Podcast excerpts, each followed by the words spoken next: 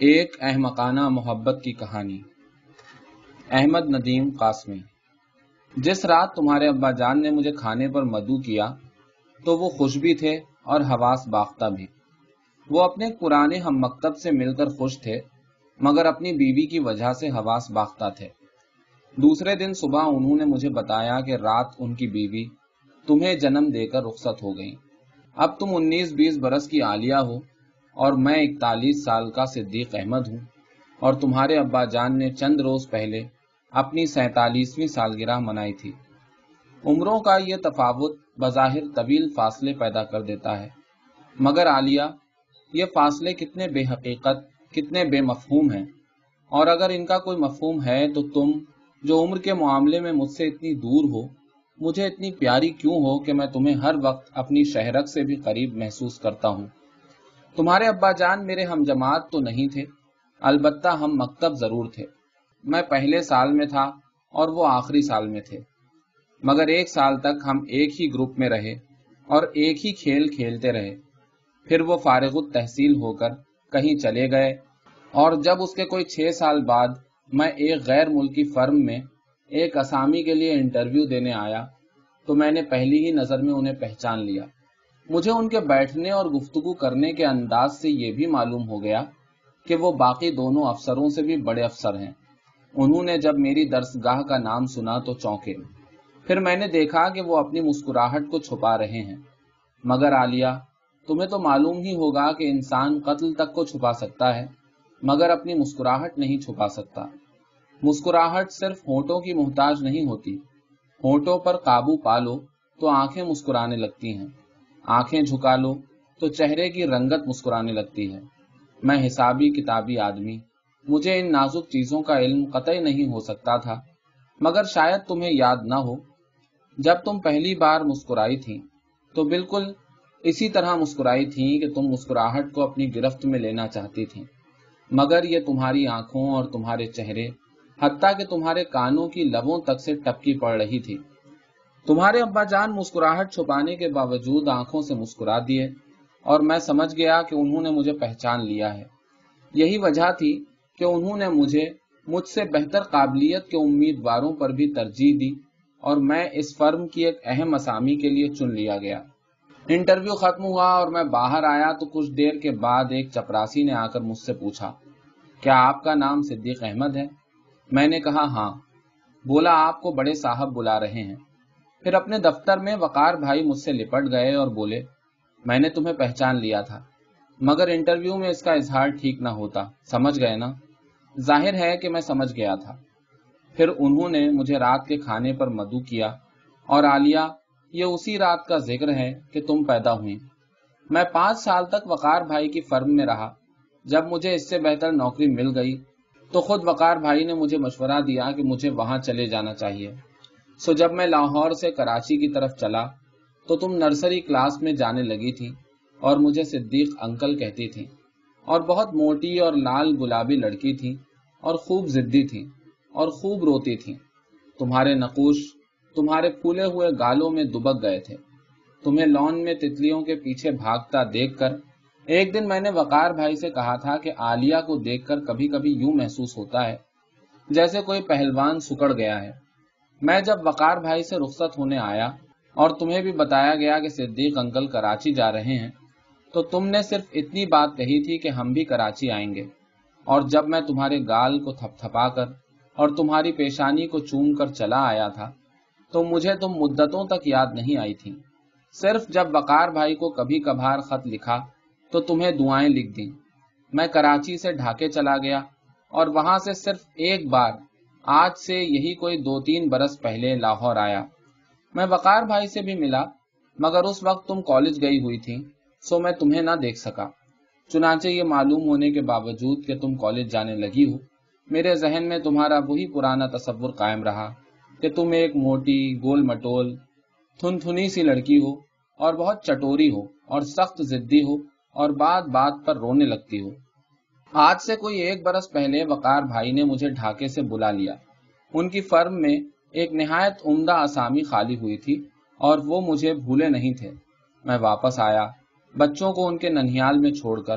جب میں لاہور میں وقار بھائی کی کوٹھی پر آیا، تو تم باہر لان میں بیٹھی کچھ پڑھ رہی تھی۔ میں نے سلام کیا، تو تم اٹھ کھڑی ہوئی اور کہا، فرمائیے تمہاری آواز عام لڑکیوں سے اونچی تھی، مگر اس میں جو گونج تھی وہ عام لڑکیوں کی آواز میں نہیں ہوتی۔ آواز کی یہ گونج آواز والی کی صورت کے بارے میں عموماً دھوکہ دے جاتی ہے۔ مگر تم تو اپنی آواز کی گونج کی طرح خوبصورت تھیں۔ تم اتنی خوبصورت تھیں کہ اگر میں ایک بیوی کا شوہر اور چھ بچوں کا باپ نہ ہوتا، تو انجام سے کوئی خوف کھائے بغیر ایک مشہور آدمی کی طرح تم سے پہلی بات ہی یہ کہتا کہ لڑکی مجھے تجھ سے محبت ہو گئی۔ مگر میں نے کہا، میں وقار بھائی سے ملنے آیا ہوں۔ میرا نام صدیق احمد ہے۔ تب تم چونکی اور مسکرائیں۔ یہ وہی مسکراہٹ تھی جسے مجھ جیسے آدمی نے بھی ہوٹوں سے آنکھوں تک اور آنکھوں سے کانوں کی لبوں تک سفر کرتے دیکھا۔ تب تم نے کہا تھا، ارے صدیق انکل، ڈھاکے والے۔ میں نے اس بات میں جواب دیا تو تم بولی، آداب صدیق انکل، میں عالیہ ہوں۔ اور یہ کہہ کر تم وقار بھائی کو اطلاع دینے لون پر سے یوں تیرتی ہوئی سی گزر گئیں کہ مجھے تمہارے بازوؤں پر پروں کا گمان ہونے لگا۔ پھر میں وہیں تمہاری کوٹھی کے ایک کمرے میں رہنے لگا۔ آج یہ سطریں بھی اسی کمرے میں بیٹھا لکھ رہا ہوں۔ آئندہ بھی یہیں رہنے کا ارادہ ہے۔ اس کوٹھی کے کمروں میں تمہاری آواز کی گونج بند ہے۔ میں اس کوٹھی کے چمکتے دمکتے فرش پر تمہارا ایک ایک نقش قدم گن سکتا ہوں۔ مجھے یہ تک معلوم ہے کہ تم کالج جانے کے لیے جب میرے کمرے کے سامنے سے گزرتی ہو، تو اپنی پلکوں کو کتنی بار جھپکتی ہو۔ تمہیں بھی یہ معلوم نہ ہوگا کہ تمہارے ایک کان کی لو کے پیچھے سوئی کی نوک کے برابر ایک تل ہے۔ میں یہ سب کچھ جانتا ہوں، اس لیے کہ میں نے تمہیں صرف دیکھا ہی نہیں ہے، میں نے تمہیں پڑھا ہے، میں نے تمہیں رٹ رکھا ہے۔ تم کہتی ہوگی، صدیق انکل کو یہ کیا ہو گیا ہے؟ تم یہ کبھی نہیں سوچو گی کہ تم نے صدیق انکل کا کیا کر دیا ہے۔ تم اپنے آپ کو مجھ سے اکیس بائیس برس کے فاصلے پر پاتی ہو اور میں تمہیں نبز کی ایک دھمک کے فاصلے پر دیکھتا ہوں۔ قرب کا یہ تصور ان لوگوں کے نزدیک بے معنی ہو سکتا ہے جنہوں نے کبھی محبت نہ کی ہو۔ اور کی ہو تو یوں ہی چلن سی، جیسے دودھ میں ابال آتا ہے۔ مگر تم یقیناً سمجھ جاؤ گی، کیونکہ تم نے محبت کی ہے۔ مجھ سے نہیں کی تو کیا ہوا؟ کسی سے تو محبت کی ہے۔ بظاہر یہ بہت شرم کی بات ہے کہ ایک آدمی جو ادھیڑ عمر میں داخل ہو چکا ہے، ایک ایسی لڑکی سے محبت کرے جس نے بھرپور شباب میں ابھی قدم رکھا ہو۔ یقیناً بظاہر یہ بہت شرم کی بات ہے۔ پھر جب اس کی عمر لڑکی کے باپ کے برابر ہو اور جسے لڑکی انکل کہہ کر پکارتی ہو، تو ایسی محبت شرمناک ہی کہلا سکتی ہے۔ مگر میں آج تمہارے سامنے اپنی اس شرمناک محبت کا اعتراف کرنے آیا ہوں۔ عالیہ، میں تم سے محبت کرتا ہوں۔ یہ سمجھ میں آنے والی بات نہیں ہے، مگر ہر بات کا سمجھ میں آ جانا ضروری تو نہیں ہوتا۔ ہم خدا کو نہیں سمجھتے، مگر اسے مانتے ہیں۔ تمہیں ماننا ہوگا کہ مجھے تم سے محبت ہے۔ جواب میں تمہیں مجھ پر محبت نہیں آئے گی، ترس آئے گا۔ غصہ بھی آ سکتا ہے۔ مگر صرف آج سے چھ مہینے پہلے جب تم نے محبت نہیں کی تھی، اب تو تم نے محبت کی ہے۔ اور جس طرح ساون کا بادل ٹوٹ کر برستا ہے، اسی طرح تم نے ٹوٹ کر محبت کی ہے۔ اور جو محبت کرتا ہے، اسے غصہ نہیں آتا۔ اسی لیے میں نے کہا ہے کہ تمہیں مجھ پر ترس آئے گا۔ تم میرے ایک عزیز دوست کی بیٹی ہو، جو میرا محسن بھی ہے۔ مجھے تم سے محبت نہیں کرنا چاہیے تھی۔ مگر محبت تو زندگی اور موت کی طرح بے ساختہ چیز ہے۔ اس میں کسی کے ارادے کو کوئی دخل نہیں۔ جس طرح آدمی پیدا ہوتا ہے، زندہ رہتا ہے اور مر جاتا ہے، اسی طرح محبت کرنے لگتا ہے۔ مجھے کو دیکھو آخر مجھے کیا پڑی تھی کہ ایک نیک، سلیقہ شعار اور قبول صورت بیوی کا شوہر اور ساتھ ہی چھ پیارے بچوں کا باپ ہوتے ہوئے میں بیس، پچیس برس کے نوجوانوں کی طرح راتیں آنکھوں میں کاٹ دوں اور صبح کو بستر سے یوں ہلکا پھلکا اٹھوں جیسے خوب گہری نیند سویا ہوں۔ اگر محبت کرنے میں نیت کا دخل ہوتا تو میں تم سے محبت نہ کرتا۔ سوالیہ، میں بالکل بے بس ہوں۔ سارا قصور تمہارا ہے۔ کہ تم ناقابل برداشت حد تک خوبصورت ہو۔ جس طرح تم کہہ سکتی ہو کہ اگر میں خوبصورت ہوں، تو اس میں میرا کیا قصور ہے؟ اسی طرح میں بھی کہہ سکتا ہوں کہ اگر میں نے تم سے محبت کی ہے، تو اس میں میرا قصور کیا ہے؟ اس روز جب وقار بھائی تمہارے لیے آئے ہوئے ایک پیغام کا مجھ سے ذکر کر رہے تھے، تو میں ان کی زبان سے یہ سن کر دم بخود رہ گیا کہ تم میں صرف ایک کمی ہے۔ اور وہ کمی یہ ہے کہ تم خوبصورت نہیں ہو۔ میرا جی چاہا، میں ان سے کہہ دوں کہ وقار بھائی آپ کی بینائی کب سے چھن گئی؟ آپ اندھے کب ہوئے؟ آپ کی آنکھیں کب پھوٹی یہ سب سوال میرے ذہن میں آئے، مگر میں ان سے نہ پوچھ سکا۔ پوچھ سکتا تو بھی نہ پوچھتا۔ اس لیے کہ اگر ایک بار میں تمہاری خوبصورتی کا ذکر شروع کر دیتا، تو پھر میری زبان کو میری موت ہی روک سکتی تھی۔ باپ کے سامنے بیٹی کے حسن کی تعریف ہمارے معاشرے میں صرف وہی لوگ برداشت کرتے ہیں جو اس معاشرے کی معیاروں سے بہت نیچے گر جاتے ہیں یا بہت اوپر اٹھ جاتے ہیں۔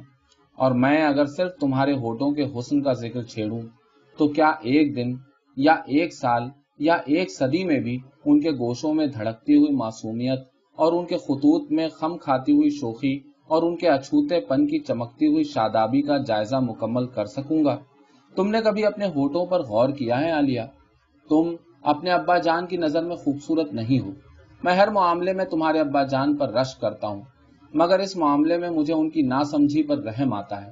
انہیں شکایت تھی کہ صرف تمہاری صورت کی وجہ سے تمہارے لیے اب تک کوئی اچھا پیغام نہیں آیا۔ انہوں نے مجھ سے مشورہ مانگا تھا اور میں نے کہا تھا کہ عالیہ سے بھی تو مشورہ کر لیجیے۔ انہوں نے میری طرف حیران ہو کر دیکھا تھا اور کہا تھا جی ہاں زمانہ تو ایسا ہی آ گیا ہے۔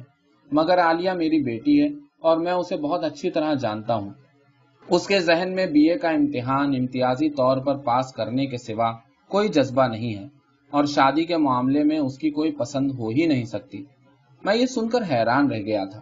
میں نے سوچا تھا کہ زمانہ ہزار ترقی کر جائے اور علوم ہزار آگے بڑھ جائیں اور روایات ہزار ٹوٹیں، باپ سادہ لوہ کے سادہ لوہ ہی رہیں گے۔ وہ بیٹی کو صرف اسی خول میں دیکھ سکیں گے جس میں وہ ان کے سامنے آتی ہے۔ وہ یہ کبھی نہیں سوچیں گے کہ انسانی جسم و ذہن کی ساخت ہر جگہ یکساں ہے اور جذبہ قید نہیں ہو سکتا۔ اور دنیا کی ہر لڑکی کسی نہ کسی باپ کی بیٹی ہوتی ہے۔ مگر ہر باپ دوسرے کی لڑکی کے بارے میں جو کچھ سنتا، کہتا اور اندازے لگاتا ہے، وہ اپنی بیٹی کے بارے میں نہ سن سکتا ہے، نہ کہہ سکتا ہے، نہ اندازے لگا سکتا ہے۔ انسان بعض اوقات کتنا حماقت کی حد تک خود غرض نظر آتا ہے۔ جب میں نے ان پر زور دیا تو وہ مان گئے۔ مگر اس شرط پر کہ تم سے اس پیغام کا ذکر مجھے کرنا ہوگا۔ یعنی میں جو تم سے محبت کرتا ہوں۔ تم سے پوچھنے کے لیے بھیجا جا رہا تھا کہ تم کس سے محبت کرتی ہو۔ جب تم کالج سے واپس آئی تو میں تمہارے پیچھے پیچھے ہو لیا، اور جب تم نے اپنے کمرے میں جا کر پلنگ پر اپنی کتابیں پھینکی اور دوپٹہ اتار کر تپائی کی طرف اچھال دیا اور ایک اتنی لمبی انگڑائی لی کہ میں حیران تھا، تم نے اتنی دیر تک اپنی سانس کو کیسے رو کے رکھا؟ تو میں نے تمہارے دروازے کے پاس آ کر اور ایک طرف ہو کر ہلکی سی دستک دی۔ تم نے پوچھا، کون؟ اور مجھے تمہاری آواز کی وہ گونج یاد آ گئی جو میں نے پہلے دن تمہارے فرمائیے میں سنی تھی۔ تب میں نے سوچا کہ مجھے کچھ کہے بغیر وہاں سے بھاگ جانا چاہیے۔ اس کوٹھی سے، اس شہر سے بھاگ جانا چاہیے تاکہ وہ پھول جو میرے ذہن میں کھلا ہے مرجھانے نہ پائے۔ مگر پھر تم باہر آ گئی اور تم نے کہا، انکل، پھر تم میرے چہرے کا رنگ دیکھ کر گھبرا گئی اس وقت میں نے تمہارے چہرے کے آئینے میں اپنے چہرے کا رنگ دیکھ لیا تھا۔ کیوں انکل؟ تم نے کہا تھا۔ آپ کی طبیعت تو ٹھیک ہے نا؟ میں تمہیں کیسے بتاتا کہ میں اپنی محبت کے کھنڈر میں سے نکل کر تمہاری محبت کی تعمیر میں تمہارا ساتھ دینے آیا ہوں۔ میں فوراً تمہارے کمرے میں چلا آیا اور میں نے جلدی جلدی سے بولنا شروع کر دیا۔ جیسے میں کوئی اداکار ہوں اور اپنے رٹے ہوئے مکالمے دہرا رہا ہوں۔ عالیہ، تمہیں مجھ پر اعتماد ہے نا؟ تم اپنے انکل کو اپنا دوست بھی سمجھتی ہو نا؟ اور تم نے کہا تھا، دوست، میں تو آپ کو اپنے ابو کے برابر سمجھتی ہوں، انکل۔ تب میرا رنگ کچھ اور اڑ گیا، کیونکہ تم گھبرا کر میرے پاس بیٹھ گئی اور میرا ہاتھ اپنے ہاتھ میں لے لیا۔ اور جب تم نے میری آنکھوں میں نمی کی تہ دیکھی، تو تم بے قرار ہو گئی اور تم نے کہا، نہیں انکل، روئیے گا نہیں۔ پہلے مجھے بتائیے کہ بات کیا ہے۔ آپ اپنی بھتیجی کو اپنی دوست بھی سمجھتے ہیں نا؟ پھر مجھے بتاتے کیوں نہیں؟ کیا میں آپ کے کسی کام آ سکتی ہوں؟ تب تم نے اپنا سر میرے سینے پر رکھ دیا اور کہا، میں دس تک گنتی ہوں، جب تک آپ نے آنسو پی لیے تو ٹھیک۔ ورنہ پھر میں بھی رونے لگوں گی۔ اول تو روتی نہیں ہوں، لیکن اگر رونے لگوں تو میرا پروگرام بہت لمبا ہوتا ہے۔ لیجیے میں گنتی ہوں۔ ایک، دو، تین، پھر تم رک گئی تھی کیونکہ میں تمہارے سر پر ہاتھ پھیر رہا تھا اور میں تمہاری ہی قسم کھا کر کہتا ہوں کہ یہ تمہارے انکل کا ہاتھ تھا۔ میرے دل میں تمہارے لیے محبت تھی اور میرے ہاتھ میں تمہارے لیے شفقت تھی۔ تم کہو گی انسان ایک ہی لمحے میں اپنے آپ کو دو شخصیتوں میں کیسے بانٹ سکتا ہے؟ اور میں کہتا ہوں کہ انسان اپنی ذات میں ایک جہان ہے اور اس جہان میں پہاڑ اور جنگل، سمندر اور میدان، بادل اور ستارے، صحرا اور دلدلیں، غرض کیا کچھ نہیں ہے یہ چند لمحے جب تم میرے سینے پر سر رکھے ہوئے بیٹھی رہی، میری محبت کا سب سے بڑا انعام تھے۔ تم سے میرے سارے مطالبات اس نقطے پر پہنچ کر ختم ہو جاتے ہیں، کیونکہ اس کے بعد جب میں نے تمہیں بتایا کہ تمہارے لیے افضل کا پیغام آیا ہے، مگر تمہارے ابا جان اس پیغام سے خوش نہیں ہیں تو تم تڑپ کر اٹھ کھڑی ہوئی تھی پھر تم شرما کر بیٹھ گئی تھی اور میں نے تم سے پوچھا تھا کہ اس رشتے کے بارے میں تمہاری کیا رائے ہے۔ تم نے اٹھ کر دروازہ بند کر دیا تھا اور تم زار زار رونے لگی تھی اور تم نے میری منت کی تھی کہ میں کسی کو بتاؤں نہیں کہ تمہیں افضل سے بے پناہ محبت ہے اور تم نے ہی افضل سے کہا ہے کہ وہ تمہارے ابا جان کو باقاعدہ پیغام بھجوائے اور اگر وہ انکار کر دیں تو تم دونوں اکٹھا مر جاؤ۔ یہ چند لمحے جو تم نے اپنی محبت کے ذکر میں گزارے میری محبت کی سب سے بڑی مسرت اور سب سے کڑا کرب ہے عالیہ، میں نے تم سے محبت کی ہے نا؟ میں نے تم سے بڑی بھرپور، بڑی احمقانہ محبت کی ہے۔ یہ اسی محبت کا نتیجہ ہے کہ میں تمہاری خاطر، تمہارے خاندان سے لڑتا رہا ہوں۔ میں نے جب وقار بھائی کو بتایا کہ تمہیں افضل کے رشتے پر کوئی اعتراض نہیں ہے، تو وہ آپے سے باہر ہو گئے اور تمہیں بے نقط سنانے لگے۔ انہوں نے کہا کہ میں ہی جا کر تمہیں بتاؤں کہ افضل ایک معمولی یعنی غریب خاندان کا ایک عام سا، گویا اوسط درجے کا آدمی ہے۔ اور تم تین ہزار ماہانہ پانے والے ایک امیر آدمی کی بیٹی ہو، اور تمہیں متوسط طبقے کی لڑکیوں کا سا کوئی جذباتی فیصلہ نہیں کرنا چاہیے۔ اور مستقبل کی ترازو میں اپنا نفع، نقصان معاشے اور رتی کی حد تک تول لینا چاہیے۔ یہ کتنی عجیب صورت حال تھی عالیہ۔ میں جو تم سے محبت کرتا ہوں، تمہیں یہ کہنے کے لیے تمہارے پاس بھیجا جا رہا تھا کہ تم جس سے محبت کرتی ہو، اس سے محبت کرنا چھوڑ دو۔ بھلا میں ایسا کیسے کہہ سکتا تھا؟ میں نے محبت نہ کی ہوتی تو شاید کہہ دیتا، مگر میں نے تو محبت کی تھی۔ اور میری اس محبت کا تقاضا یہ تھا کہ میں تمہاری محبت کو حادثہ نہ بننے دوں۔ سو میں نے تم سے کہا تھا کہ وقار بھائی نہیں مانتے، مگر انہیں ماننا پڑے گا، ورنہ اپنی بیٹی کے انکل سے بھی ہاتھ دھو لینے پڑیں گے۔ میں نے تمہیں مشورہ دیا تھا کہ تم ثابت قدم رہو، اور یہ ذمہ داری میں سنبھالتا ہوں کہ تمہیں افضل کی بیوی بنا کر دم لوں گا۔ حیران نہ ہو عالیہ۔ محبت صرف انتقام لینا ہی تو نہیں سکھاتی، محبت تو دراصل محبت کرنا سکھاتی ہے۔ اور میں سمجھتا ہوں کہ جب میں تمہیں افضل سے محبت نبھانے میں مدد دے رہا ہوں، تو دراصل تم سے محبت کر رہا ہوں۔ میں جانتا ہوں تم اس وقت میری حماقت پر مسکرا رہی ہو۔ مگر عالیہ، حماقت اور محبت میں تھوڑا سا فرق ضرور ہوتا ہے۔ یہ سلیقے کا فرق ہے۔ اور اس سے تمہیں بھی انکار نہیں ہونا چاہیے کہ اگرچہ میں نے تم سے احمقانہ محبت کی ہے، مگر بڑے سلیقے کی محبت کی ہے۔ کئی دنوں اور جھگڑوں اور بحثوں کے بعد آج وقار بھائی مان گئے ہیں۔ مجھے چاہیے تھا کہ تمہیں یہ خوشخبری فوراً پہنچاتا، مگر پھر میں نے سوچا کہ پہلے تمہارے نام یہ خط لکھ دوں۔ دراصل آج میں بہت خوش ہوں۔ آج میں نے تم سے اپنی محبت انتہا تک نبھا دی ہے۔ میری سب سے بڑی خوشی یہ ہے کہ تمہیں خوش دیکھ سکوں۔ لوگ اسے محبت کا امتحان کہیں گے، میں اسے محبت کی پہچان کہتا ہوں۔ عالیہ، میں نے تمہیں حاصل کرنے کے لیے تو تم سے محبت نہیں کی تھی۔ میں نے تو تم سے خالی خولی محبت کی۔ صرف اس لیے کہ تم ناقابل یقین حد تک خوبصورت ہو۔ اور اس لیے کہ تمہاری آواز کی طرح تمہاری ساری شخصیت میں ایک گونج سی ہے۔ کبھی ایک لمحے کے لیے بھی میرے ذہن میں یہ خیال نہیں آیا کہ تم میری ہوتی۔